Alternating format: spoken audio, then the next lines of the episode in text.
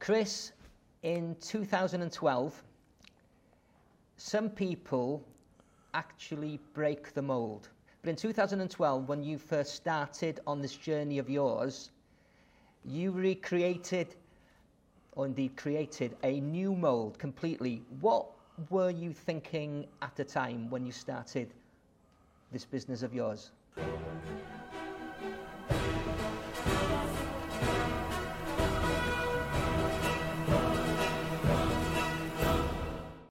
I think sometimes when you are working for somebody and you you believe in something that you're passionate about, um, sometimes you're waiting for your, you know, for things to be perfect to set up your own business or or, or change your career. And I think, in hindsight, I, I, if my hand hadn't been forced, in a nice way, um, I probably would still be employed now. And I think the best presents come worst wrapped. And at the time, when I left my employment, which was a shame, I wondered what to do. But I had this idea, this burning thing to, to help agents, help other people be better agents and be more informed on the thing that people are interested in, which is the property market. You know, that's what I do, is I help estate agents talk about the local property market because local homeowners and local landlords are interested in the property market. So yes, at the time it was scary as hell, but uh, afterwards, now I've passed the Rubicon, I'd never go back. Mm. When I say you created a new mould, I remember very well hearing about your ideas for the first time.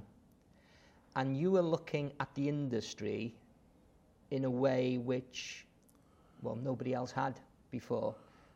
You had some key, and they were simple messages and that's what I personally, anyway, found so um, attractive in them. Well, I can't, I can't take benefit for it all. The people who started this were Savills uh, 30 years ago. Um, and if you look at Savills as an estate agent, they don't talk about themselves or their firm or their services. The, they, they talk about the one thing which is of interest to homeowners, which is what is my house worth and what's happening to the value of my home and potentially the next one I want to buy. All I did is just take that idea and, and repackage it using the power of social media and using the power of video. But fundamentally, it's not, my, it's not a new idea. But you certainly gave it more prominence than anybody before. Yes. Mod- modesty apart.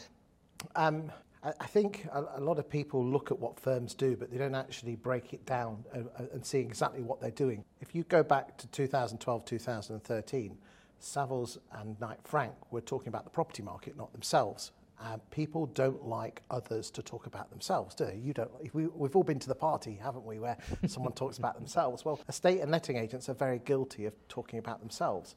The idea I did, which is not a, it's not a new idea, is talk about stuff that's of interest to local homeowners. Um, how, the idea, did I package them up in a different way? We've got the power of social media. And again, there's only three ways you can talk to a human being. You can either, they can read something, they can listen to something, or they can watch something. And I'm a huge fan of the power of video. I mean, you know, you're in Wrexham now, and, you know, you could chuck out articles and written stuff, you know, daily, but there's nothing more powerful than the, than the visual and you know you do need both. You can't just rely everything on, on, on, on the written word. But if you can chuck stuff out on social media because all social media is is just a way we communicate with each other. And you can either do it in the written word audio or visual. And visual is either meeting someone face to face or in video. And I'm a huge fan of video. And whether you are a charity whether you are a politician or whether you are an estate agent or a butcher in Wrexham it doesn't matter. The power of video is so important. Mm. and so now the variable isn't your bank account to get your message out there. The variable of success is the content you produce. And that's what I love about you, Vaughan, is that most estate agents or most firms try and sell stuff to people. And do you like to be sold to?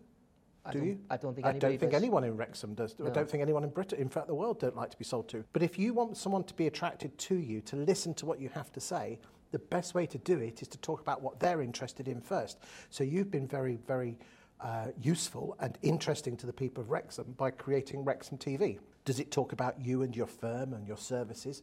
No, it doesn't.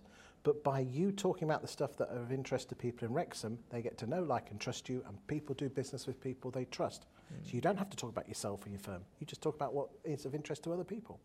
Chris, thank you very, very much. Thank you, Vaughan.